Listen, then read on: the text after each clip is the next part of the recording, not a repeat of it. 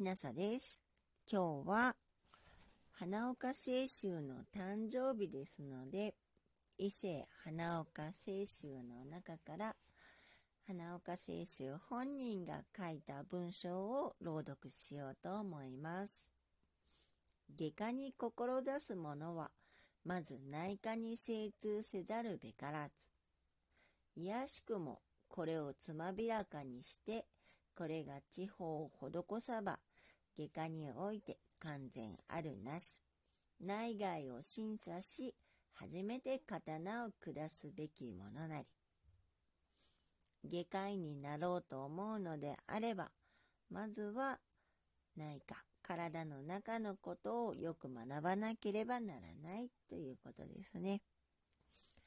花岡清舟が最初に乳がんの治療をした時に、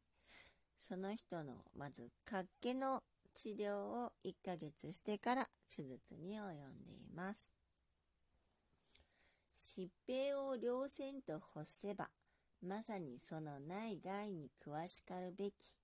法に古今なし、ただその地をいたすにあり。病を治そうとしているのであるから、体の中のことも外のこともよく見なければならないし、知識もなければならない。古くからの、えー、知識も必要だし、最近分かったことの知識も必要。ただその知識を、えー、持って行動することが大事ということだと思います。法に古今なし、内外一理、いにしえになずまば、もって今に通ずべからず、内を略せば、もって外を直すべからず、乱を言う者は、断りに密にして、しかも法に疎きなり、官を報ずる者は、法に詳しくて、しかも後になずむ。故に我が術は、死を活物に考え、法をきゅうりに出すというにあり。えっと、人を治す方法に古いも新しいもないんだということですね。ね体の中も外もちゃんと詳しく診察して、理論的に考えなければならない。えっと、最近のこれが最新の情報だからといって、それに飛びつく医者もいるけども、古くから、えー、明らかになっていることをちゃんと知っておかないと新しい情報も理解できませんよということだと思います。と内科的な、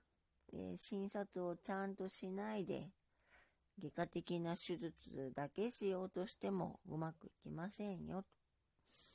えー、ヨーロッパの、えー、花岡清舟の頃はヨーロッパからの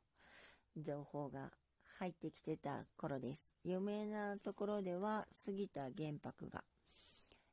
えー、解剖書、え西洋の解剖書を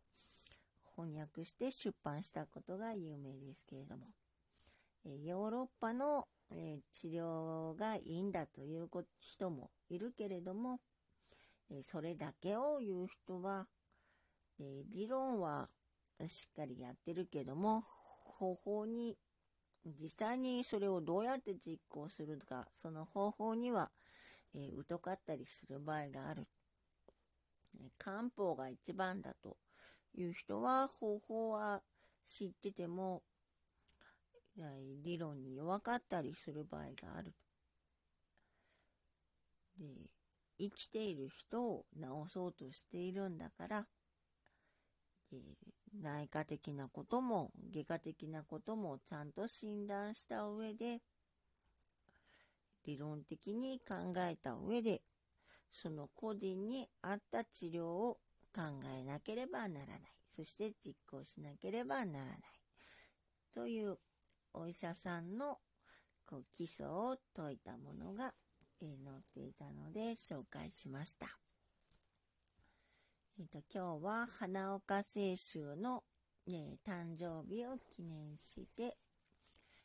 花岡清舟の内外合一活物急流を紹介いたしました。それでは、えー、聞いていらっしゃるのが夜でしたらよく眠れますようにおやすみなさい。